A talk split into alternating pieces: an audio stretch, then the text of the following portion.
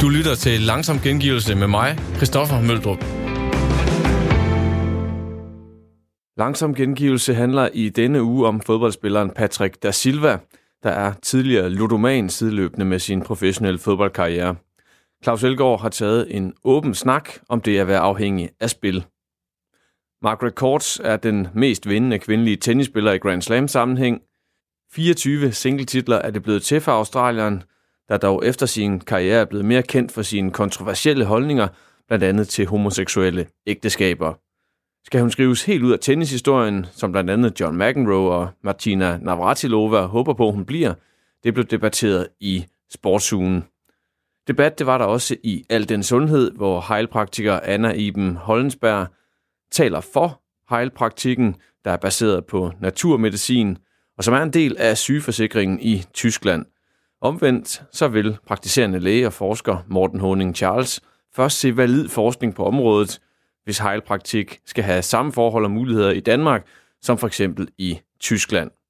Men først, med alle de her højdepunkter, vi skal igennem, ja, så starter vi altså med et sportsmålstegn.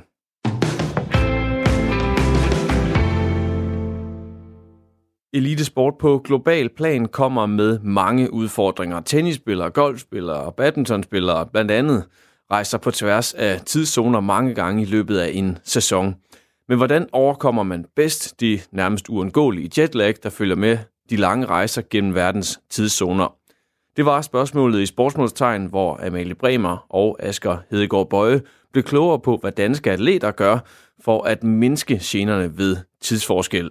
Og måske skulle de danske cykelryttere lytte med en ekstra gang, fordi sommerens Tour de France slutter den 19. juli. Og seks dage senere, den 25. juli, der køres herrenes landevejsløb ved OL i Tokyo. Der er 8 timers tidsforskel på Paris og Tokyo, og tommelfingerreglen, den hedder altså, for hver tidszone man rejser væk, der skal kroppen gerne bruge en dag på afklimatisering. Og det giver underskud for de ryttere, der vil være med både på Champs-Élysées og så seks dage senere i Tokyo. Badmintonspilleren Kim Astrup forklarer her i klippet, hvordan han forbereder sig på en tur til Asien, hvor de fleste af sæsonens turneringer finder sted for badmintonspillerne. Typisk så starter det øh, en dag eller to, inden jeg skal sætte mig op i flyveren, øh, hvor jeg lige sætter mig ind i, hvor, hvor mange timers forskel der er øh, på den destination, jeg, jeg nogle gange skal hen til. Og så, øh, så sætter jeg min, øh, mit ur øh, allerede, inden jeg sætter mig i flyveren, så jeg ligesom ved, hvornår jeg skal sove, hvornår jeg skal spise, for at det hele øh, allerede altså, bliver optimeret, inden jeg tager derud. Så du, du starter simpelthen hjemmefra med at, øh, at leve sådan, øh, i kinesisk tidszone, hvis det er der, du skal hen?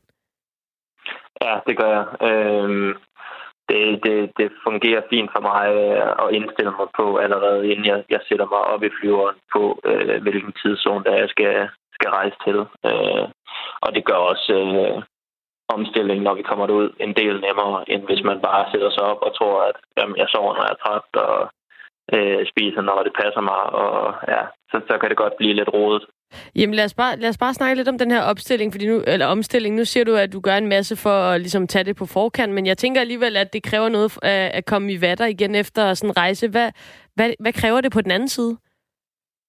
Jamen, jeg vil sige, at øh, efter en lang øh, rejse, så, øh, får jeg gerne lidt øh, behandling og selvfølgelig noget at spise, når vi kommer frem. Og øh, vil også gerne lige en, en tur i fitness for lige at få, få gang i, i musklerne, fordi man kan godt være lidt øh, rædderbrækket efter øh, 10 timers eller 12 timers øh, flytur.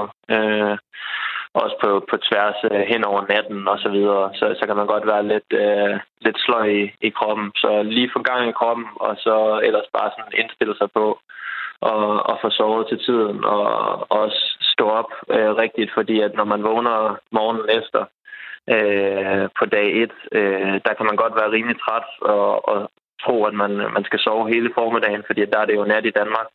Øh, men der er, det, der er det vigtigt at komme op øh, og, og i gang, i stedet for at ligge og, og tro, at man skal sove længe øh, dagen efter. Og nu, nu tog vi udgangspunkt i, i cykelrytterne her, som skal øh, direkte fra Tour de France og til Japan. Øh, de har så øh, seks dage imellem de to, og det er otte tidszoner. Hvad er din erfaring i forhold til de her mange tidszoner? Passer det det her med, at man skal have cirka en dag per time til at restituere og komme helt på højkant igen, eller hvordan er det? optimalt set vil jeg sige, at, at man nok skulle have en, en dags tid øh, per tidszone, man rejser igennem. Øh, det, det passer nok meget rigtigt. Øh, vi, vi har en 4-5 dage, når vi rejser derud øh, til Østen, øh, normalt set. Øh, og historisk set, der, der spiller vi altså bedst i, i U2, efter vi har afklimatiseret lidt. Øh, fordi at de ligger som regel i blokke, så vi spiller ikke kun en uge og så hjem til Europa igen. Vi spiller gerne to eller tre uger derude i streg. Øh, så, så der er noget, der tyder på, at, øh, at vi godt kunne, kunne bruge en dag eller to mere derude, inden vi skal i konkurrence. Øh, så det, det passer nok meget godt med, med en dag per, per tidszone. Vil du være, Kim, øh, tusind tak, fordi du var med her og gav dit øh, besøg med i forhold til, hvordan man forbereder sig på de her lange rejser, inden man skal præstere. Det var slet. Nå, Asger, hvad, øh, hvad tænker du om det, Kim siger her? Altså, det lyder virkelig bøvlet, og det lyder som noget... Altså, når der er den her fuldstændig... Øh, det sindssyge fokus på makspræstation hele tiden, så er det her jo sådan en eller anden udfordring, som bare virker virkelig åndssvagt. Jamen, jeg, jeg synes, det, øh, det peger sådan lidt i, i to retninger, eller man kan sige, det, det er to udfordringer for sporten. Ikke? Altså vi, på den ene side skal vi vende os til, at sporten ikke kun er europæisk. Altså at den globalisering, der er sket de sidste øh, 20-25 år især med, med næsten alle de store sportsgrene, gør jo, at, at, øh, at udøvere og, og også fans er nødt til at flytte sig ret, og ret lange afstande. Øh, og, og det gælder jo ikke kun badminton og, og, og i det her tilfælde cykelsport, men altså Formel 1, golf, tennis, nogle af de her øh, karavaner, som, som turnerer mm. rundt om, om, om kloden øh, år efter år. Øh, det er den ene ting, og den anden ting er jo den her optimerings, øh, som, som Kim også er inde på her, optimeringstanke, som også er ekstremt vigtig. Øh, og de to ting clasher jo lidt her, ikke? fordi det er svært at flytte sig øh, øh, gennem hele verden lynhurtigt øh, og, og samtidig være, være på toppen fysisk. Så, så, øh, men, men begge dele er jo, er jo vanvittigt øh, afgørende for, øh, for, øh, for udøverne. Både det at komme ud øh, i hele verden og blive globalt øh, navn på den måde, men også at, at stille op i, i god form. Det, det er måske også lidt navlepillende af, af os som europæere at sidde mm. her og sige, det, det er irriterende, at det, det, skal også, det er også irriterende som seer, at man skal stå tidligt op eller gå sent i seng for at se det her, men det er jo klart, altså, det er vel bare en, en del af globaliseringen, som du siger. Jamen, det er det jo. Altså, det, det er jo og, og nogle sportsgrene, kan man jo sige, der er, øh, der er fokus jo for længst flyttet fra Europa og, og, og andre steder hen. Altså, øh, vi har set det her med Victor Axelsen, en anden badmintonspiller, som, som har lært sig selv, eller har, har lært kinesisk, mm. ikke? og for at kunne begå sig på det kinesiske marked. Så der kan man jo sige, i, i badminton, der er, der, der er øh, centrum jo i Asien. Og der er Europa jo periferien der. Så, øh, så, og det tror jeg egentlig, vi vil se med, med flere og flere sportsgrene, at øh, også fordi de store penge ligger uden for Europa i de her år, så det her med udflytning af turneringer og, og stævner og, og mesterskaber, øh, så det kan vi nok godt lige, lige så godt vende os til, at vi skal stå tidligt op, og udøverne skal, skal flyve meget. Udøverne kan også lige så godt øh, vende sig til det. Vi har ringet til Lars Johansen, som er fysiolog hos øh, Team Danmark. Og øh, Lars, du er med her. Øhm, altså, de fleste af os har prøvet at rejse til Asien eller USA, og for eksempel har oplevet at være helt smadret af jetlag i dagvis bagefter. Men kan du ikke prøve at forklare, hvad er det helt konkret, der sker med kroppen, når man rejser imellem de her tidszoner? Jo, det vil jeg meget gerne. Det er jo, øh, det er jo øh, ja, som du siger, en, en udbredt, øh, eller noget, som de fleste har stillet bekendtskab med. Og det, der egentlig sker sådan helt simpelt, det er jo, at der sker en, en synkronisering mellem, øh, mellem det, man kalder det indre ur, og så, øh, og så øh, ja, den, den virkelighed, man er i. Så man kommer simpelthen ud af synkronisering, og det, øh, det kan jo op, øh, opleves på forskellige måder, men typisk vil man jo opleve nogle, nogle problemer med at sove og, og, og være frisk på de rigtige tidspunkter, som, som, øh, ja, som er virkeligheden på, på, det, på den destination, man når frem til. Og hvor vigtigt er det? Altså for os andre, så kan vi måske godt lige, øh, så kan vi godt lige møde en time senere på arbejde, eller man kan tage en ekstra feriedag, hvis det er det. Men altså, når man er sportsmand eller kvinde og skal optimere øh, sin, sin præstation, altså hvor vigtigt er det så, at det her indre ur, det er på linje med, med det ydre? Det er i min optik øh, helt afgørende. Man kan sige, at der, der ryger rigtig, rigtig mange træningstimer øh, i, i øh, det at forberede sig til sin toppræstation. Så hvis man forsømmer at optimere den her del, så er det min, ja, i min optik en, en, øh, det, det, er en, det er lidt en dødssynd, fordi øh, det, det, er jo den, det er jo den aller sidste del af forberedelsen, som i sidste ende skal føre til, at man får udnyttet hele sit potentiale. Altså alt, alt den træning, man har i bagagen, skulle gerne blive, blive nyttig øh, i konkurrencesituationen. Så møder man op øh, dårligt forberedt i forhold til, til jetlag, så er, man, øh, så er man dårligt stillet. Og der er masser af eksempler, øh, så når, når man kigger tilbage, og jeg i hvert fald, når jeg har set på, på præstationer, har siddet og tænkt, kunne det være, at, at der manglede en lille bitte smule i, i, i den forbindelse. Så hvad skal man gøre for at komme øh, i gang igen efter sådan en gang jetlag der? Jamen, det starter egentlig, øh, det starter egentlig inden man tager hjemmefra. Øh, det starter, og det er helt banalt, men det starter egentlig med, at man øh, nogle dage før øh, prøver at indstille øh, sin rytme til, til, det, til det sted, man skal hen. Og det handler om, øh, det handler om øh, tider for at gå i seng, det handler om måltider, det kunne også handle om træningstider, fordi lige præcis de tre ting, jeg har nævnt her, det er faktisk, øh, det er faktisk nogle af de vigtige øh, sådan, øh, kontrollerende faktorer i forhold til at få indstillet sin døgnrytme. Så, så øh, de planer, vi eksempelvis sidder og laver PT for svømmerne i forbindelse med deltagelse til OL i Japan, det handler præcis om at få justeret på de her tre områder, sådan at de udover det, at vi, vi tager det ud i god tid, også kan møde frem til den træningslejr, som ligger forud for selve OL i, i, i rigtig, øh, skal vi sige, rigtig synkronisering. Ja, og hvad gør I konkret fra Team Danmarks side, øh, når I kommer frem til Japan for at indstille øh, jeres atleter bedst muligt? Jamen, som sagt, så starter vi hjemmefra, så, så øh, vi, vi laver planer, øh, individuelle planer for dem, øh, i forhold til, hvornår det vil være optimalt at gå i seng. Vi kan selvfølgelig ikke vi kan selvfølgelig ikke kontrollere, om de gør det, men, men øh, vores, vores stærke anbefaling er jo selvfølgelig, at de følger de planer, vi laver. Så vi laver simpelthen planer, som er, er skræddersyet den enkelte, som tager højde for træningstider, øh, øh, og, som, og som angiver, hvornår måltider og, og, øh, ja, og, og de øvrige aktiviteter kan ligge. Øh, og så sørger vi selvfølgelig også for at, at vejlede i forhold til, hvad man kan gøre på selve rejsen. Og så er det sådan, at det træningssted, som svømmerne skal ud til, der har vi været nogle gange før, et par gange før, så der ved vi præcis, hvordan vi skal hvordan vi skal agere i forhold til måltider osv. De er enormt hjælpsomme i forhold til at hjælpe os på vej der.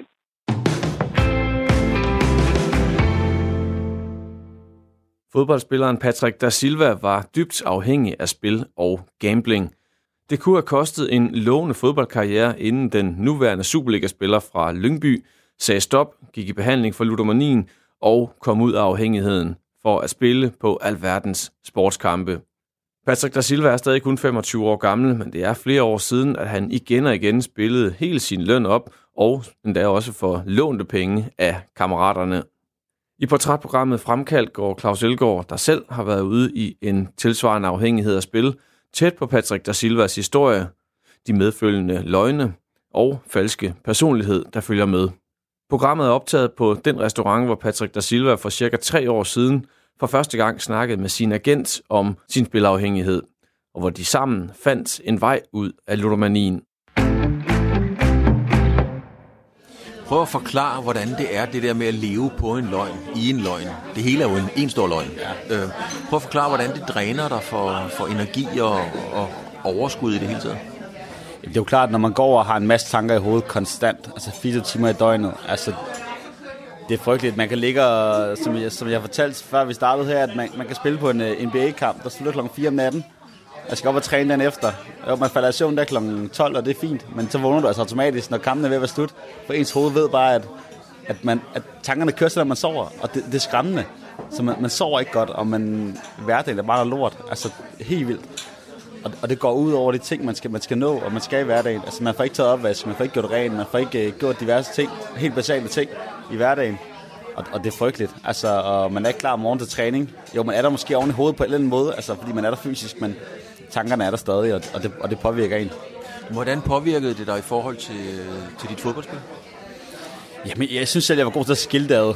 Og jeg synes stadig, jeg var fint til træning, og gjorde det godt i kampene. Det var ikke så meget det, men når jeg tænker over, hvor meget mere jeg kunne få, få ud af det, hvis, hvis jeg var blevet ekstra til træning, og ikke, og ikke prioriteret at spille frem for det, øh, hvor hurtigt hjem og få odds, eller på casino, eller hvad det var, og, og rent faktisk blev og gjorde det ekstra, og, og fokus, var fokuseret på det, jamen, så havde jeg måske været et helt andet sted nu. Og, og det er jo det, der gør ondt at tænke på jo. Øhm, det, er jo det er jo en frygtelig tanke at have. Men det der med at, at skulle hurtigt afsted, altså isolerede du dig meget for dine holdkammerater, fordi du skulle ud og spille, eller hjem og spille? Altså på den måde gled du så ligesom ud af fællesskabet? Åh, det, det ved jeg ikke helt. Jo, på en måde gjorde jeg. Altså, fordi selvfølgelig gjorde jeg det, men, men, men jeg vil også stadig have, altså jeg gemmer mig stadig med en facade, så jeg vil også stadig gerne virke som en person, der var social og var med til arrangement og alt det der. Så selvfølgelig gjorde jeg det. Men, øh, men det var ikke en af stemmen, det jeg måske gerne ville på det tidspunkt. Så der ville jeg bare gerne spille og være for mig selv, fordi jeg var jo ikke glad jo. En af stemmen var jeg ikke glad.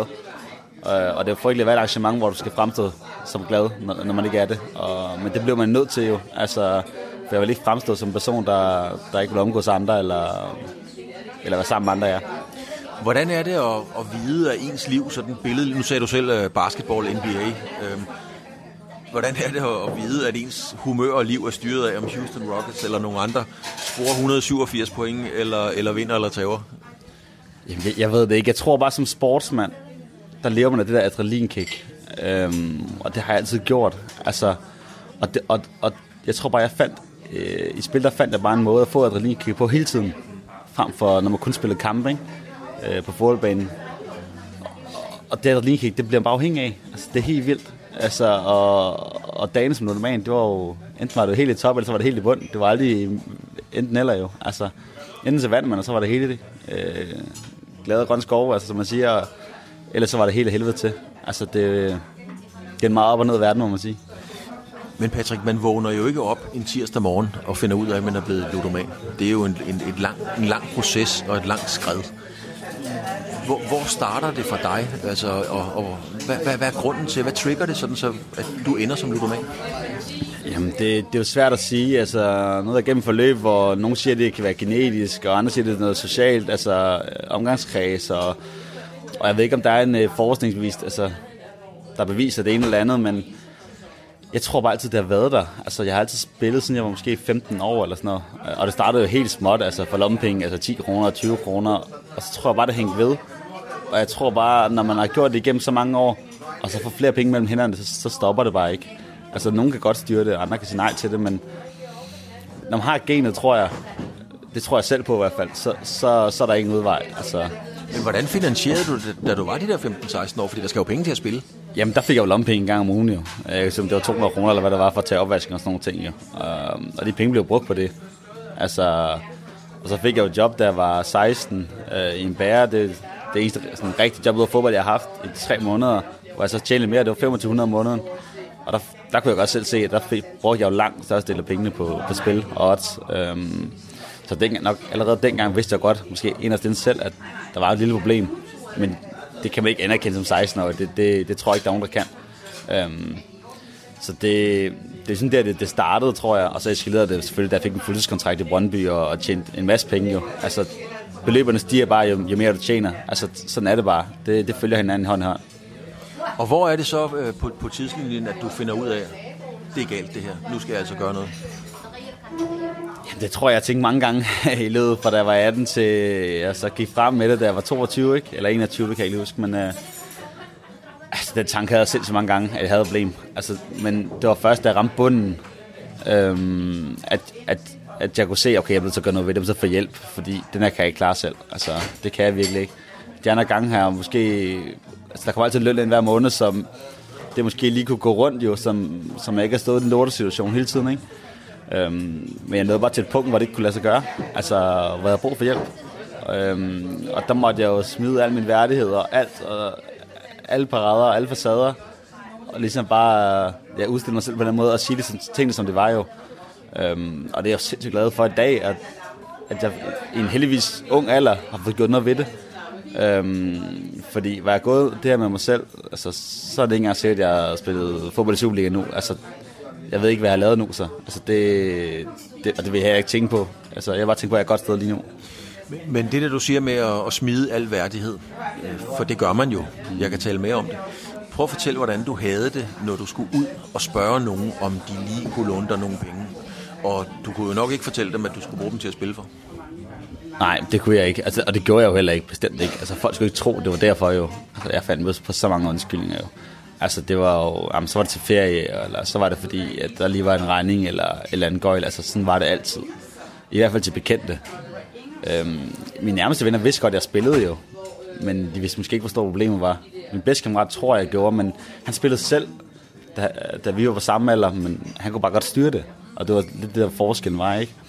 Og jeg tror også bare, når man er professionel fodboldspiller, og folk ved, at du tjener penge, og man har ligesom en status på en eller anden måde, så er de også mere villige til at låne dig penge, fordi de ved, at nok skal få dem igen, fordi han tjener jo masser af penge. Øhm, så det var jo egentlig nemt at låne penge, og det var det, der er så frygteligt jo, at der var ikke nogen, der sagde, hov, øh, hvor, hvorfor skal han låne penge? Han tjener jo masser af selv, og og sådan nogle ting. Øhm, folk var jo mere end villige til at gøre det jo. Øhm, og det udnyttede jeg jo på en eller anden måde jo. Altså, det var ja, det var en frygtelig ting, også fordi det er folk, man ikke kender personligt så godt jo. Jeg er lånt dag, ikke?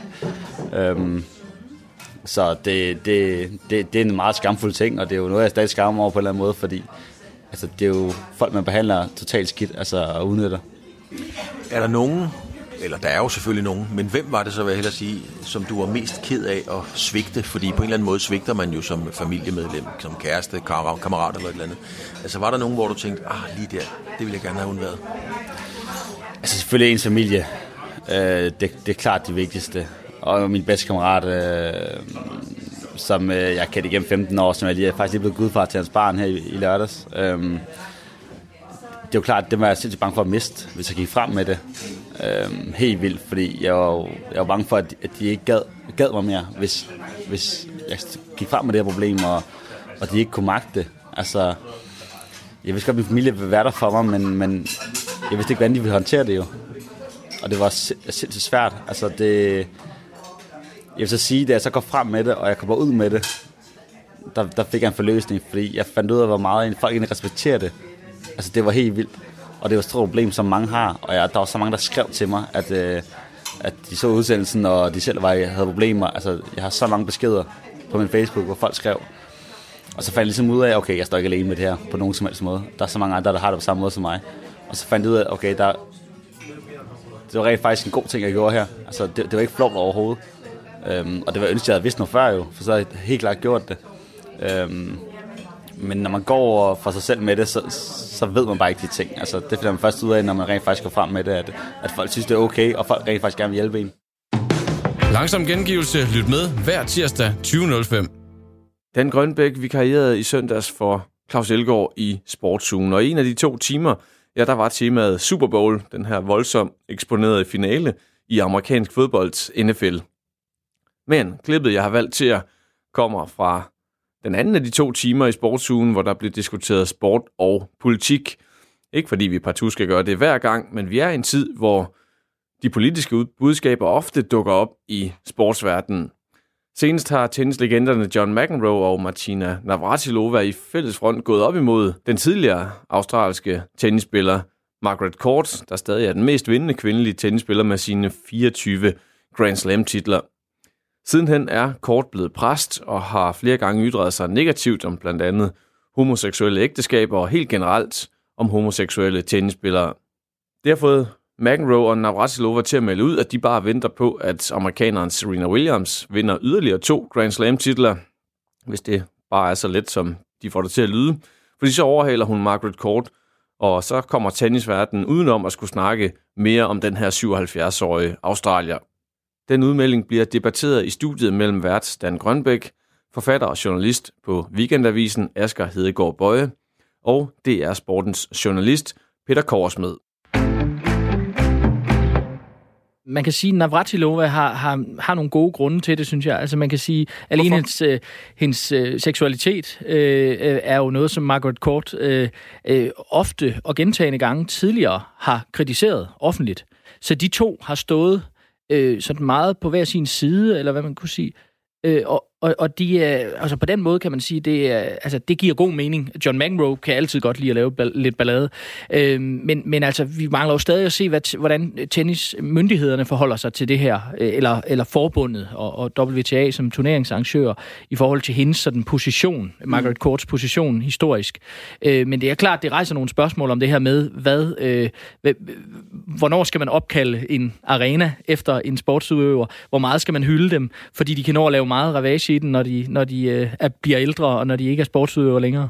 Og vi kan lige sige, for dem, der ikke så det her optrin, så foregik det jo altså lige præcis øh, på Margaret Court Arena. Den er altså opkaldt efter hende, som Asger er inde på her nu. Øhm, og øh, de to legender, de holdt sammen et skilt frem, der var skrevet i regnbuefarver, hvor der altså stod Yvonne øh, Coolagong Arena. De mener nemlig, at main court øh, burde blive opkaldt efter hende her, øh, Yvonne Coolagong Cowley, eller Cawley, der er den næstmest vindende kvindelige tennisspiller i Australien, og altså også af aboriginal øh, aboriginske oprind, aboriginsk oprindelse, kan man sige. Men, men der er jo interessant det her med, hun, Margaret Court, hun mener noget om homoseksuel, hun mener noget om, om race især, som jo er nogle relativt springfarlige emner i vores verden i dag. Altså skal, skal idrætsudøvere ikke... i, har de, er der en øget, øh, et øget krav til, hvad de må mene noget om Peter Korsmed? Altså man kan sige, øh, når man mener, som Margaret Court gør i det her tilfælde, så er jeg i hvert fald ikke øh, overrasket over, at det også medfører reaktioner. Øh, og man kan sige, i en tennissport, som jo også et eller andet sted er et... Øh, ja, et spil for, for overklassen, eller hvor der i hvert fald er en elite på spil, der, der, der synes jeg, det er egentlig rimelig forudsigeligt, at der er nogen, der siger, øh, det her er vi i hvert fald uenige i. Øh, og jeg synes, øh, som Asger siger, så er det jo også meget, meget vigtigt at, at, at, ligesom at kigge på, hvad er det andre eksatleter eller nuværende atleter mener, og hvad er det egentlig myndighederne går ind og mener. Fordi jeg, jeg synes, der er kæmpe øh, milevidt forskel på, øh, hvad, hvad der finder sted. Øh, og, og man kan sige, jeg tror da helt klart, at vi er i en tid, hvor der er nogle ting, vi har lettere ved at acceptere, og nogle sager, der i, i, øh, i øh, højere grad er vindersager end, mm. end andre. Og der kan det godt være, at Margaret Courts øh, holdninger øh, falder i kategorien af ikke sådan øh, regulære vindersager i, øh, i, i 2020. Mm. Men, men, men er det... Altså, selvfølgelig betyder noget, hvad, hvad tennisforbund og hvad, hvad de officielle myndigheder... Men, men det her med, at, at det er nogle holdninger, er det nogle specielle holdninger, der er ok, og nogle specielle holdninger, der ikke er, Asger Hedegaard Bøje? Man kan sige i hvert fald, at, at, at øh, ja, det er der jo lige nu. Altså, øh, og det kan jo ændre sig over tid. Altså, Margaret Courts øh, holdninger var knap så kontroversielle øh, for 30 år siden, mm. som de er i dag. Øh, og, og måske ser det anderledes ud om, om 30 år igen, øh, så, er de måske, så er det måske endnu, endnu værre at, at sige det, hun siger. Så selvfølgelig ændrer det sig, men det er jo helt klart et, et, et tegn øh, sådan på tid, den tid, vi er i nu. Altså mm. også i sportens verden, hvor, hvor, hvor hele den her kamp om identitet, og om hvem vi er, og hvad vi står for, og, og hvilke værdier vi har, også lige så stille kryber ind i sportens verden. Hvor vi på den ene side har nogle atleter, der næsten ikke tør sige noget, op, altså en majoritet, der næsten ikke tør sige noget, der taler som, som, øh, som kedelige robotter.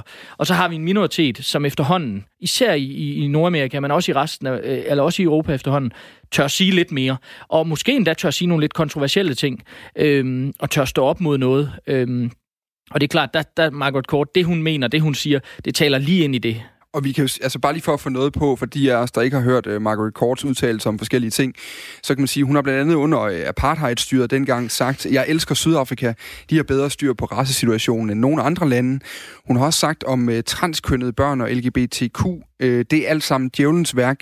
Tennissporten er fuld af lesbiske, det er trist, vi udsætter vores børn for homoseksualitet. Altså, så man kan sige, det er også nogle, altså man kan jo nærmest høre shitstormen for sig, hvis nogen sagde det her i dag, Peter Korsmed, Ja, man kan sige, at hun tager fat. det skal hun virkelig, øh, det skal hun have. Øh, og jeg, altså, jeg tænker igen, at, at øh, men jeg skal nok heller ikke være blind for, at Margaret Court godt ved, at det medfører reaktioner, når hun siger, som hun gør. Jeg tror godt, hun ved, hvilken position hun har, mm. øh, og, og, og ved godt, at folk kommer til at reagere. Og det er ikke sikkert, at hun altid har et problem med det. Øh, og så, jeg kan ikke også lade med at tænke, og nu kan det være, at jeg bliver øh, anklaget for og, what aboutism, eller hvad man skal sige, altså at, at Lad os kigge på netop på, hvad vores øh, brasilianske øh, fodboldstjerner, Asger nævner selv Pelé, det kunne også være Maradona, som vi kender i fodboldens verden, som lever et helt vildt liv og siger nogle ret øh, markante ting, men han, han har en helt anden position. Altså næsten uanset, hvad manden foretager sig, mm. så, så, øh, så er det okay. Øhm, og det, det er også bare meget interessant at se, at, at når du gør det i Australien, så er det klart, at det medfører en anden reaktion, end hvis du er Maradona og, øh, og kommer fra Argentina. Ja, og også i tennissport i forhold til andre sportsgrene. Det tror jeg er rigtigt, det du var inde på først. Altså det her med en, en sport, der, der i hvert fald fødes som en elitær sportsgren, ikke? Og, og, og har et vist sådan, øh, segment af samfundet, som man, man taler til. Og, og stadigvæk kan man jo sige, at tennispublikum opfører sig meget anderledes end næsten alle andre sportspublikummer mm. øh, i verden, eller i, ja, i sportens verden. Så, så der, er sådan, der er lidt mere sådan... Øh, der er lidt, hvad skal vi sige, Øh, det er farligt at sige, at der er ikke så højt til loftet, fordi jeg synes virkelig, at det er nogle dumme udtalelser, hun er kommet med her, mm. men, men, men, men der er ikke, altså, øh, det, man bliver hurtigt slået ned på. Altså, vi har også set i forhold til Serena Williams og også John McEnroe øh, i gamle dage, altså på selve banen også, hvor lidt man egentlig får lov til. Altså, øh, et vredesudbrud, eller de her ting, som jo på, sker på en fodboldbane hver eneste kamp, mm. hver eneste øh, øh, weekend. Så, så der, er sådan, der er også noget med sporten, der gør, at øh, ja, det trigger et eller andet. Jeg kunne godt tænke mig at sætte gang i sådan en lille, lille tankeeksperiment. Fordi der er ikke nogen... Altså, man kan sige, nu siger hun også nogle ting, og som du selv siger, det giver ikke så meget mening at diskutere øh, hendes påstande i forhold til så mange andre påstande. Fordi altså, at gå ud og sige, at apartheidstyret var en genial idé, det er jo nok sådan relativt almindeligt i dag, at det, det var det ikke. Altså, der var en masse ting, vi som samfund ligesom har etableret og besluttet, det synes vi ikke var i orden. Det er ikke sådan, verden skal udvikle sig. Men, men er der sådan en... Er der emner, man, man bare skal holde sig fra? Som atlet? Altså er der noget, der kan blive så springfarligt, at vi helst skal, skal, skal holde det væk? Vi har jo, hvis vi trækker paralleller til, til kulturens verden i øvrigt, så har vi jo af og til i Danmark haft øh, diskussioner efter forskellige awardshows, hvor forfattere eller musikere, eller hvem det nu skal være, tillader sig at mene. Øh, ofte handler det om, at flygtningene øh, er, en, er en god idé, og vi skal åbne grænserne yderligere, være mere humane og mere øh, alt muligt andet. Man, man tager, påtager sig den rolle. Og det er som om, der ikke rigtig kommer det samme ud af det hver gang, vel? Altså, er der, er der også noget med, med, med emnet, med, øh, hvad kan man sige, jeg, jeg tror det er klart, at emnet har noget at sige, og jeg tror også, måden, du siger ting, har noget at sige.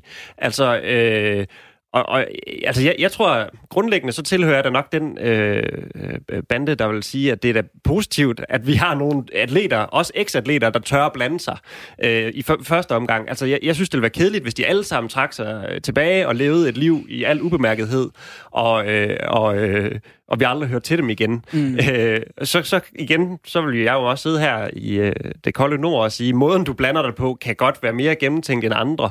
Øh, men, men jeg synes grundlæggende, så, så kan jeg godt lide, at, at der er nogen, der tør at tage bladet fra munden.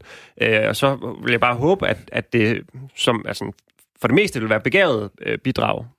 Og, og jeg tror godt, jeg tror godt, man kan sige, du er lidt inde på det, Dan, det her med, at jeg tror, altså hvilke værdier øh, må man have, og hvilke må man ikke have. Altså, jeg tror godt, man kan sige, at i, at i sportens verden i det hele taget, sådan det, man kunne kalde liberale idéer, eller det, man amerikanerne vil kalde liberale idéer. Altså, netop som du siger, det her med, øh, altså en inter, international appel i stedet for nationalisme og øh, en, en, sådan en udbredelse til forskellige befolkningsgrupper. Der skal være noget for alle, ikke? og mm. alle er velkomne i princippet og de her ting. Altså, det, det er jo noget, der sådan går igen, kan man sige, i, i i, i, øh, altså i sportens verden, det er klart. Og, og, det, og hun går jo lige imod det her, altså, og, og kommer til at stå sådan, øh, ja, som sådan en, en, en, en kvinde fra en anden tid, eller, øh, altså, selvom der er jo mange, der er jo mange, der vil mene det, hun siger, ikke? Mm. Men, men, men det, er, det er klart, det er en, det er en upopulær, det er upopulært. Nu siger øh, det McEnroe og øh, Navratilova jo så også siger, som er interessant, det er det her med, at de håber bare snart Serena, hun ligesom får nummer 25, fordi så behøver vi ikke snakke om Margaret Court mere.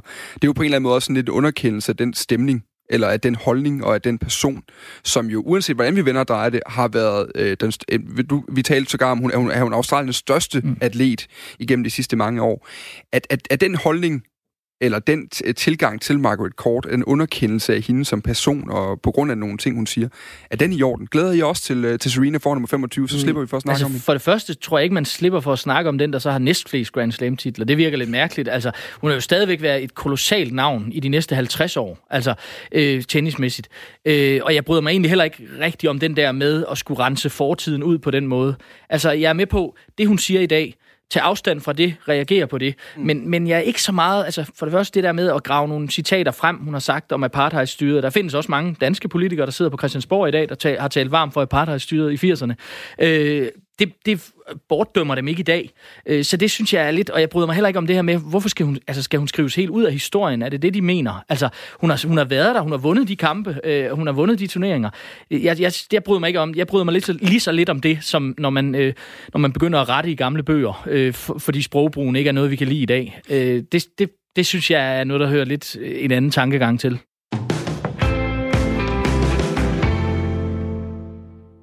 Nikolaj Damgaard inviterede til lægefaglig debat i programmet Alt den Sundhed. Her blev der debatteret behandlingsformer fra to vidt forskellige synspunkter. Den ene er den klassiske tilgang inden for lægevidenskaben, som vi kender herhjemme, og den anden er den såkaldte heilpraktik, der i Danmark er en alternativ behandlingsform, men som i Tyskland igennem mange år har været en del af den offentlige sygesikring. Anna Iben Hollensberg er heilpraktiker og speciallæge. Hun benytter den behandlingsform, der er omdrejningspunktet for diskussionen. For heilpraktikken tager udgangspunkt i naturmedicin og det hele menneske. På den anden side er forsker ved Aarhus Universitet og praktiserende læge Morten Honing Charles, der er forbeholden over for heilpraktikernes tilgang, når der ikke findes mere forskning på området, vil at mærke. Anna Iben Hollensberg indleder klippet med at forklare, hvad heilpraktikere gør anderledes end de traditionelle læger vi har nogle andre metoder at bruge til patienterne, ikke også? Og jeg ser også, kan man sige, patienter på en lidt en anden måde. Det vi er uddannet til i den almindelige medicinske verden, det er jo egentlig, at øh, man kan sige, den, den måde, det har været på, er jo, at vi har specialiseret os rigtig meget. Den til ørenes hals, øh, lunger, hjertet i etage, hele vejen ned igennem systemet. Og helt, helt klart er der et fælles træk inden for det, der hedder naturmedicin eller holistisk medicin, det er, at man ser patienter mere tværgående. Men man kobler mere systemerne sammen. Vi ser mere langsgående på tingene. Så på den måde har vi et, et, et vi tager altid et bredere vy over tingene. Og vi prøver at se, hvad, hvad hudsygdommen kunne den have et, et øh, afsæt et andet sted, eller migrænen, eller den urene hud, eller hvad det nu kan være. Ikke også? Og det betyder så også, at de programmer, vi sætter i gang med patienter, det er jo sjældent bare lige et organsystem, eller, eller et øh, kimlag, som det hedder i, i det tyske, øh, hvor vi adresserer flere ting på én gang. Og der er vi så lige tilbage, når vi skal snakke om evidens og alt det her, at det er derfor også, at det er vældig svært nogle gange at undersøge, hvad det er, det virker. Jamen, vi har måske ikke sætte syv ting i gang. Hvad for en af de syv var det så lige der, der gjorde udslaget, eller var det måske sammenspillet af dem alle sammen til sammen? Så det er egentlig en anden, anden form for tænkning, kan man sige, øh, som, som ligger til grund for øh, den måde, jeg ligger øh, kan man sige, programmer for folk på, ikke også? Morten, du markerer. Ja, fordi selvfølgelig blev jeg lidt stødt af det her, øh, fordi at, at, at for eksempel her for to dage siden, der havde jeg de nye medicinstuderende, jeg skulle undervise deres allerførste holdundervisning. Og noget af det helt centrale i, i det, jeg snakkede med dem omkring, det var netop den biopsykosociale model. Altså netop det, at det er så enormt vigtigt at se på hele mennesket og sådan noget, fordi vi har måske en tendens, og det er også rigtigt, som Anna Iben siger, at, at vi ser ligesom i organsystemer, og det bliver man også til dels skolet igennem medicinstudiet, men det er bare så vigtigt at holde fast i, og sådan noget, så at sige, jamen, det kan godt være, at det er den ryg, der gør ondt, men der kan også godt være nogle psykologiske eller sociale faktorer, der fylder meget mere, så hvis vi skal gøre noget ved den ryg, så er det alle de andre parametre, vi skal se ind på. Mm. Øh, og, og det ved Anna Vib og Iben også godt. Det er også det centrale for, for de praktiserende læger. Det, det mm. forsøger vi faktisk også at, at gå meget op i. Mm. Men for sådan at kridte linjerne helt op, altså hvad er så forskellen på den måde, du er en tiltaget en mm. patient på, i forhold til den Morten og andre praktiserende gør? Altså hvad er det for nogle værktøjer, du bruger? Ja, jeg bruger rigtig meget kost og ernæring for det første, øh, fordi det er kan man sige, grundlaget for, for al øh, heling i, i systemet. Og vi tester meget mere for vitaminer og mineraler, end, end, øh, end man kan gøre i det offentlige system. Jeg bruger de test, man kan i det offentlige, zink og B12 og videre, men så sender vi også tit øh, test til udlandet, simpelthen for at få et, et, et større vy på tingene. Øhm, vores tanke er egentlig i, i det her, det er, at man, man kan ikke lave en helbredelsesproces hos folk, hvis ikke, hvis ikke tingene er til rette. Altså, hvis ikke den cellulære øh, mekanisme er optimeret, så, så er det svært at få, få ting til at lykkes. Øh, så det er altid der, vi starter.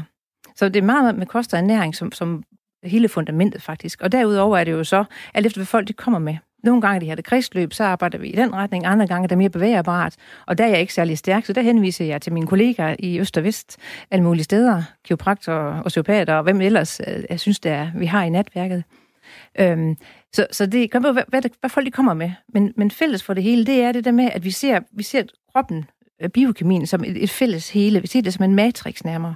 Øh, så vi ser mere på den samlede inflammationsgrad, og hvad, hvad betyder det for, for samtlige organer. Fordi den biopsykosociale model er jeg fuldstændig med på. Den, den skal vi have med.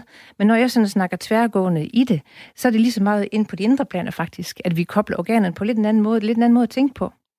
Og, øh, og de læger, som, som jeg kender, som også har taget halvpartikeruddannelsen, eller som har øh, taget functional medicine i USA, eller dem, de kolleger, som har kendt i udlandet, som kommer fra den almindelige medicinske verden og får interesse for det her, det er det ligesom, at man lige skal have vendt kasketten sådan 180 grader, fordi man er simpelthen nødt til at at tænke på lidt en anden måde. Man er nødt til at tænke tre kvart baglæns nærmest i, i starten, indtil det begynder at give mening. Fordi vi er skolet i hver vores retning. Altså, det, det, er, lidt, det er lidt det der udfordring, vil jeg sige. Nu hører vi jo, hvad... Ja, Morten. Ja, ja, fordi altså, min tanke det er, altså, når jeg sidder over, min, over for mine patienter, så vil jeg jo gerne gøre, hvad der er allerbedst for dem. Øh, men jeg føler selvfølgelig også et ansvar for, at ligesom, når jeg giver dem råd, så er det også et råd, jeg ved står indenfor. Øhm, så mit spørgsmål til Anna Iben, det kunne være, jamen, altså, hvis, hvis det virker, og specielt også det med vitaminniveau og sådan noget, for det synes jeg også nogle gange, så forsøger jeg at snakke med biokemikere omkring det og sådan noget, og der er jo ikke rigtigt, nu nævnte du ordet, øh, begrebet evidens, Nikolaj, og sådan noget. Altså, vi har jo ikke rigtig nogen studier, der kan overbevise mig om, altså sige, at jeg skal gå så meget op i det, for jeg har også patienter, der kommer og spørger om for det ene eller det andet tredje vitaminniveau. Men hver eneste gang, jeg spørger mine kolleger inde på sygehuset, så siger de, jamen altså, hvis du har en, en generelt varieret kost og sådan noget, så, så får du de vitaminer, du har behov for. Øh, så, så hvorfor kommer der ikke så ikke nogen studier, der kan overbevise mig om, at jeg kan hjælpe patienterne? Mm. Jamen, øh, det, det som er med vitaminerne, hvis nu starter med, med det som udgangspunkt, det er jo også, at, at mange af de studier, som er lavet om vitaminer, det er sådan, hvor man giver en lille D-vitamin ind i en, i en hel moras af, af syge mennesker, kan man sige, i deres biokemiske forhold. Og det er jo ikke altid, at den en lille vitamindråbe, den egentlig retter ret meget, når det egentlig er et stort samlet hele, vi skal have korrigeret for. Og, og det er nok der, det er ligesom meget, fordi det er svært, tror jeg, at lave den gængse klassiske øh, øh, forskning inden for det her område, at vi ikke har det, fordi vi er vant til at tænke på en måde, vi er vant til at måle ting på en sæt og vis. Og så skal vi egentlig prøve at gøre det på en anden måde. Så det kræver en helt anden måde at tænke på, en helt anden måde at observere på. Og så tror jeg også, at Hanna Astrup giver mig ret i, at sådan noget som, som ernæringsforskning nok noget af det sværeste i verden. Fordi det er jo det er meget... Du ved, folk, der melder ind, hvad har jeg fået at spise i går, i forgårs, til sidst 14 dage. Der er meget stor forskel på... Altså, der, der er mange, mange usikkerheder i det der, ikke også? Så selve den del forskning er, er rigtig, rigtig vanskelig. Mm. Og så som jeg sagde før, nogle gange så er der jo mange ting i gang hos patienterne, fordi der er mange ting, der ligesom hænger sammen. Og, og hvordan skal man nogensinde kunne lave forskning ud fra det, når dem, der kommer tre timer hver efter, får en anden program, fordi de har en anden biokemi, de har et andet væsen, de har andre problemer og en anden historik. Så der er alle mulige øh, grunde til, at det er vanskeligt. Men jeg vil sørge håbe, at vi får noget mere forskning inden for det. Det vil jeg mm. virkelig gerne. Ja. Og jeg vil nu sige en ting mere, det er, at når vi er i det funktionelle felt, altså jeg er også uddannet inden for functional medicine i USA, og har taget den fulde certificerede uddannelse der, og den, den er jo egentlig, det er en lægelig uddannelse inden for det holistiske felt, hvor man har egentlig taget naturmedicinen og øhm, kan man sige, skabeloniseret den, eller systematiseret den, så den også passer til lægernes tænkning. Ja. Man har skåret det fra, så den, kan man sige, så den, den passer mere, lidt mere rigoristisk i, i måden. Øh, og det man bruger på, det man bruger der, der bruger man rigtig meget at behandle ud fra evidens. Alt det, man kan finde, men den form for evidens, vi finder og bruger i det felt der, det er jo meget tit ud fra øh, veterinærstudie, eller fra miljø, eller du ved, fra det marine studie. Ting, som ikke nødvendigvis vi lige kan finde i lægemagasinerne. Ja. Så det er også, ja. det, ligger, det ligger som mænd en hel masse viden, men bare i felter, hvor vi ikke bruger det øh, hos, i lægeverdenen. Vi ser ja, ja, fordi at, at, at bare fordi tingene er vanskelige at vise, så skal vi jo ikke lade være med at gøre det. Ja, mens du snakker, så kommer jeg også sådan til at tænke på et, netop et studie omkring, fordi netop det, når vi snakker om behandling, så, så snakker vi omkring, at der måske er tre elementer. Det begynder man også sådan at være mere opmærksom på i forskning og sådan noget, hvor man snakker om sådan den kontekstuelle behandling og sådan noget, hvor man kigger på, der er dels den specifikke effekt af en pille eller akupunktur eller et eller andet, Øh, men så er der også selve ritualet omkring det, at du får en pille, der skal putte den ind i munden og sådan noget, at det har nok også en effekt. Men så er man også meget opmærksom på det, man kalder doctor's drug, at, at, at relationen, altså det der, at der er et andet menneske, mm-hmm. der lytter til en og har forståelse for en situation, og for en faktisk vil gøre en forskel, og det faktisk gør, også vil gøre en forskel. Og det har man jo faktisk lavet et interessant studie på, jeg tror det er over i Harvard, at man har lavet øh, hos folk, der hedder tabel tyktarm, øh, hvor man delte dem op i, i tre grupper, hvor man havde en ventelistegruppe øh, med dem i irritabel tygtarm, så I får det her senere, og så en gruppe, der fik øh, akupunktur, men det var så placebo-akupunktur, altså sådan, hvor de ikke, nålen, det så ud som om nålen gik ned, men nålen gik ikke igennem huden. Øh, og det var det eneste, de fik. Og så den sidste gruppe, de kommer så ind til en, en læge, hvor man ligesom snakkede omkring, nu skal vi give det her akupunktur, og, og det kunne måske faktisk godt øh, hjælpe dig øh, i forhold til, at vi kender noget omkring Paulus hunde og sådan noget, når der er en klokke, der ringer. Så, så, så det blev det forklaret. Og så så man så på effekten, hvor de skulle lave nogle effekt, for, hvor meget virker det på en mentabel tyktarm. Øh, og det var altså akupunktur alene havde en effekt, og, det var, og de fik jo ikke nogen nåle stukket ind i det. Så alene det at have ritualet, så det at have ritualet omkring, gjorde en forskel for den her type patienter. Mm. Men når de så også fik Dr. drug oveni, så havde mm. de en væsentlig større effekt og sådan noget. Jeg tror, det var 64 procent af dem, der ligesom oplevede, ej, der har gjort en stor forskel. Øh, altså, så det er også det, jeg tror, når Anna Iben, hun har en time til halvanden og sådan noget, så har hun rigtig meget Dr. drug. Og så har hun så også nogle ritualer omkring, hvad det er, vi kigger på. Og jeg tror, det er det, der gør den hele store forskel og sådan noget. Men jeg kan godt tænke mig, fordi hvis der er noget med de der vitaminer og sådan noget, jamen så må, så må vi jo lave et studie, der viser, fordi man kan sagtens lave nogle komplicerede studier, hvor man siger, okay, du laver det hele, og så har vi en ventelistegruppe, hvor der ikke sker noget. Men, men selvfølgelig bliver det rodet ind i, at have det drug to drug og sådan noget.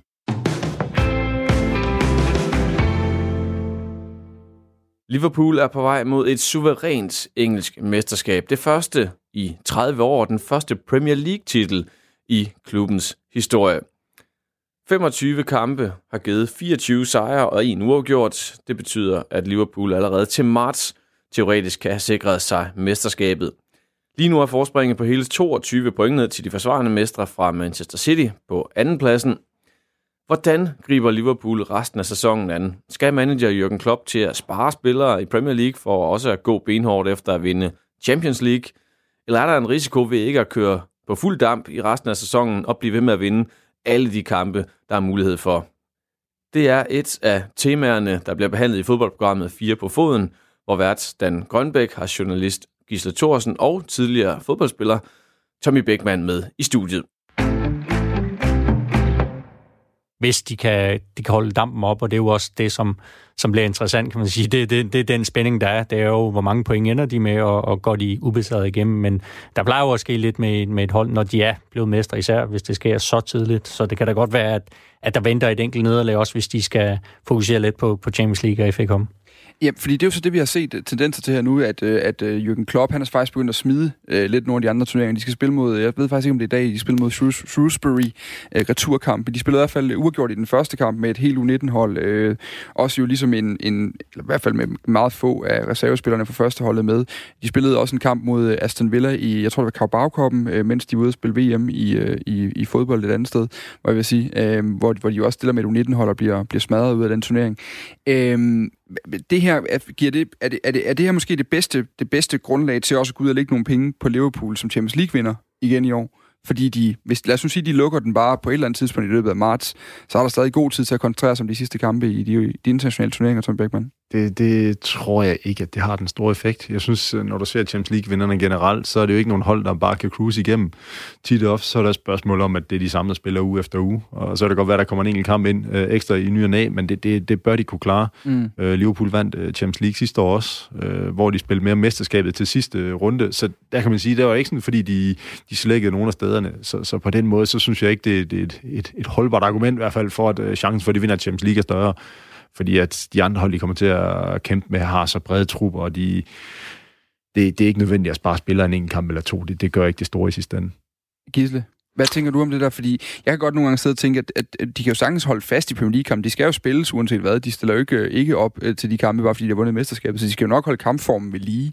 Men bare det her med, at du kan tillade dig at spare en gang, du kan tillade dig lige at, at slække en, en 0-0 også okay, øh, hvis, hvis, hvis man endelig kommer derhen.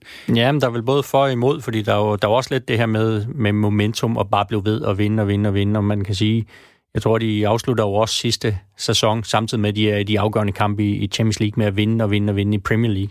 Så altså, som, som Tommy siger, de har jo vist, de kan, de kan sagtens spille på, på begge fronter. Um, men, men igen, nu kommer de op øh, mod, mod, mod de aller, allerbedste hold. Øh, så, så, så er det også lidt de her marginaler. Altså, jeg kan da også huske en kamp øh, i sidste sæson mod, mod Barcelona på Camp Nou, hvor, hvor de bliver kørt ud, og så laver de så det her Anfield comeback. Så, så for Liverpool tror jeg, det handler om at øh, ja, øh, spare en lille smule kraft af Premier League, og så håbe på, at at lodtrækningen i Champions League giver dem Anfield i, i kamp 2, for så, så står de altså rigtig godt. Men, men når man ser det her Liverpool-hold lige nu, ikke, så er det også, man også svært ved at se dem øh, skulle spare kræfter. Og den måde, de spiller fodbold på, det er jo bare ud over, ud over stepperne og så afsted. Mm. Der bliver ikke lagt fingre imellem i nogle kampe, og hvis der står 0-0 til sidst, så er det ikke sådan, de vil læne tilbage og sige, at vi fører så meget et point, det er fint. Jeg er sikker på, at de kører på det. Når de får en, med en, med en to-tre stykker, kan det godt være, at de begynder at holde lidt, uh, lidt ekstra i kæderne, og måske ikke uh, tager sig aggressive løb. Men indtil da, så, så, så det Liverpool-hold, Jürgen Klopp han har bygget op, de kører altså på. Og de ved jo også, at de bare skal i, i princippet score en gang, så vinder de. Altså fordi de, de giver så lidt væk i den anden ende. Altså det er, det er jo næsten det, der er det. Nu, nu taler man jo meget om, om den der ja, sprudlende angrebstrive, men, men det er altså også bagud, at, at de har været helt, helt fantastiske med, med Alisson og Van Dijk og hvad de ellers hedder. Ja, fordi jeg kunne godt tænke mig lige at, at bruge lidt tid på, hvad er det egentlig, der gør dem så gode? For nu synes jeg faktisk, jeg har siddet og set nogle Liverpool-kampe her øh, i løbet af, af januar, for ligesom at blive klog på, hvad er det egentlig, de gør? Og jeg sidder jo ikke og har den der... Altså, jeg holder, jeg holder med Arsenal. Jeg har set øh, kampene fra Invincible-sæsonen øh, en del gange efterhånden, og, og der var det jo, der talte man jo om en, en relativt sprudlende øh, øh, type fodbold, hvor der var en virkelig, virkelig, virkelig, virkelig stærk defensiv basis, kan man sige. Men så var der, altså sådan frem af banen, der var der gang i den øh, på alle mulige ledere kanter. Jeg synes, når man sidder Liverpool-holdet, så sidder man alligevel og har fornemmelsen af, det er jo ikke fordi, de bare øh, kører alle deres modstandere over, men de får bare det der mål, de skal bruge hver eneste gang. Den hedder også 2-1, så hedder den 1-0, så hedder den, altså det er sådan, det er et målsejr hver gang. Hvad er det egentlig, der gør dem så gode? Altså, har så en firemålsejr her i weekenden. Altså, er, jeg, det er også Southampton, ja. Jamen, jeg vil, jeg vil sige, at det er det der med, at mod Liverpool, du skal kæmpe så enormt hårdt for bare at få en lille smule. Altså, det, det, det lidt, du får. Det skal du bruge så mange kræfter på at få. Altså, det, det er ikke noget med længere, at, at målmanden han laver et eller andet drop, eller at de ikke dækker op på et Spark. Altså, Liverpool, de, de giver ingenting væk.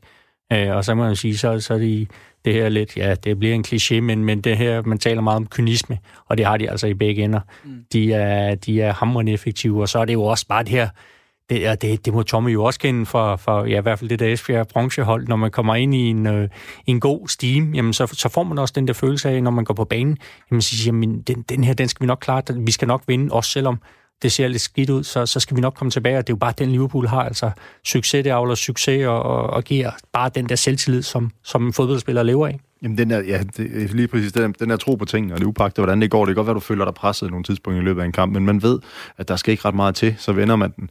Øh, med Sønderjysk skal det være en sølv, hvor vi, var vi bagud i, jeg tror, det var en 5-6 kampe i løbet af, af, hvad hedder det, foråret, og vi vendte nærmest alle sammen og vandt, fordi man havde en eller anden, en eller anden tro på dem. Prøv at, det skal vi nok vende. Og det, det, det er ikke tit Liverpool i bagud, men man har alligevel den der, øh, de må have den tro på, at vi vinder de kan ikke gøre noget, vi skal nok vinde den her kamp, og så er det, så er det ikke sådan, de bliver, bliver overmodige eller noget, det, det er jo stadigvæk øh, ganske stabilt, det de laver, men jeg synes, den måde, de spiller på, det der med, altså det høje og hårde øh, genpres, de kører, øh, den tyskerstilen, Jürgen Klopp mm. har taget med fra Dortmund, ikke? og så alligevel øh, formår de også nogle gange bare at stille sig ned og, og, og stå kompakt og effektivt, og så, altså de, de spiller jo total fodbold, de kan jo mm. alt, de kan, de kan være dominerende med bold, de kan stille sig ned og køre på kontra, det er det, der gør Liverpool svært at spille mod, at et hold kan have følelsen af, at vi, vi har fint styr på dem, vi har bolden. Men øh, det er ikke altid sjovt at have bolden mod Liverpool, fordi de er, de er dygtige på kontra, og de kan også godt spille, hvis du stiller dig ned, så er de også dygtige til at lave gennembrud på, på dybstående hold. Kan man sige, det er det hold i Premier League, der har, der har flest clean sheets, og det er også det eneste hold i Premier League, der har scoret i alle kampe. Altså det, det, det viser jo også lidt at det her med, at det ved modstanderne også, når de møder Liverpool. De har jo også lidt den der fornemmelse af, at åh oh, nej, nu er det Liverpool, vi skal møde, og ja, det kan godt være, at vi har spillet godt i første halvleg, men men bum, lige pludselig, så, så er vi bagud, og så, så ved vi også godt, at så kommer vi nok ikke tilbage. Altså, det bliver også sådan, øh, modstanderen, det er jo ikke, fordi modstanderen lægger sig ned på nogen måde, men, men du får også den der fornemmelse af at sige, at det er Liverpool, og, og vi får nok bare ikke noget i dag. Ja, fordi det, det er jo den omvendte, fordi vi talte også lidt om den der, det der Esbjerg-hold. Øh, jeg tror, det var i forrige program, hvor du også var med, Tommy Beckmann. Altså om den der mentalitets-ting, øh, ting, der kan komme ind. Altså, man taler også om Liverpool som øh, the mentality monster, som man taler om, fordi det bare er... Altså, det, den der vinder-evne øh, og vinder-vilje, den er åbenbart så helt enormt stærk i det omklædningsrum, at de mere eller mindre kunne gå på, på banen med brækket ben, og så ville de alligevel øh, øh, øh komme afsted med tre point. Men det her med at støde ind i sådan et hold, altså når du møder det der hold, der har vundet syv i træk, og som har, øh, er kommet tilbage fra at været bagud to eller tre gange, og alt det der, sætter det så også i modstanderne, når man går ind?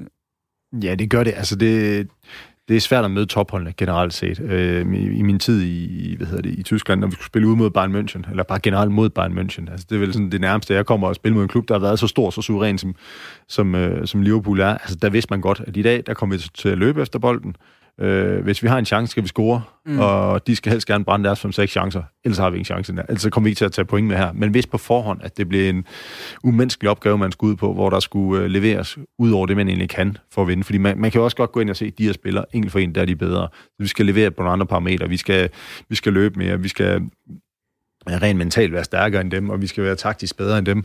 Og lige nu, der tror jeg ikke, der er ret mange, der, der, der løber med en Liverpool-spiller, der er taktisk og mentalt stærkere end de er. Og så er det vel også det der med, at man får en, en kultur i en, en spillergruppe. Altså det er, at, at man gør bare hinanden bedre, men man har nogle enormt høje krav til hinanden, og det, det har de helt tydeligt også i Liverpool. De, de har det godt sammen, men der bliver altså også stillet krav, og det er vel også det, vi har set med, med andre hold, som har været øhm, så stærke. Altså det er den her enorme... Øh, drivkraft, der er fra, sådan, det kommer ligesom sådan det der indre, øh, den der indre drivkraft, og den, den synes jeg bare, man ser i Liverpool, at, at den her gruppe, de vil altså ud og lave øh, historie sammen. Og det, den, er, den er svær. Også. Altså, det, skal man ikke, det er ikke noget, man kan tro, at det er noget, vi bare lige sætter ind på et hold. Altså, det tager tid. Det er utroligt svært at implementere på et fodboldhold. Den her drivkraft, den her vindermentalitet, den her tro på ting er så svær at, at, at få ind på et hold, men den er meget, meget let at tage ud af et hold igen. Altså, det, der er, det, det er små ting, der gør det.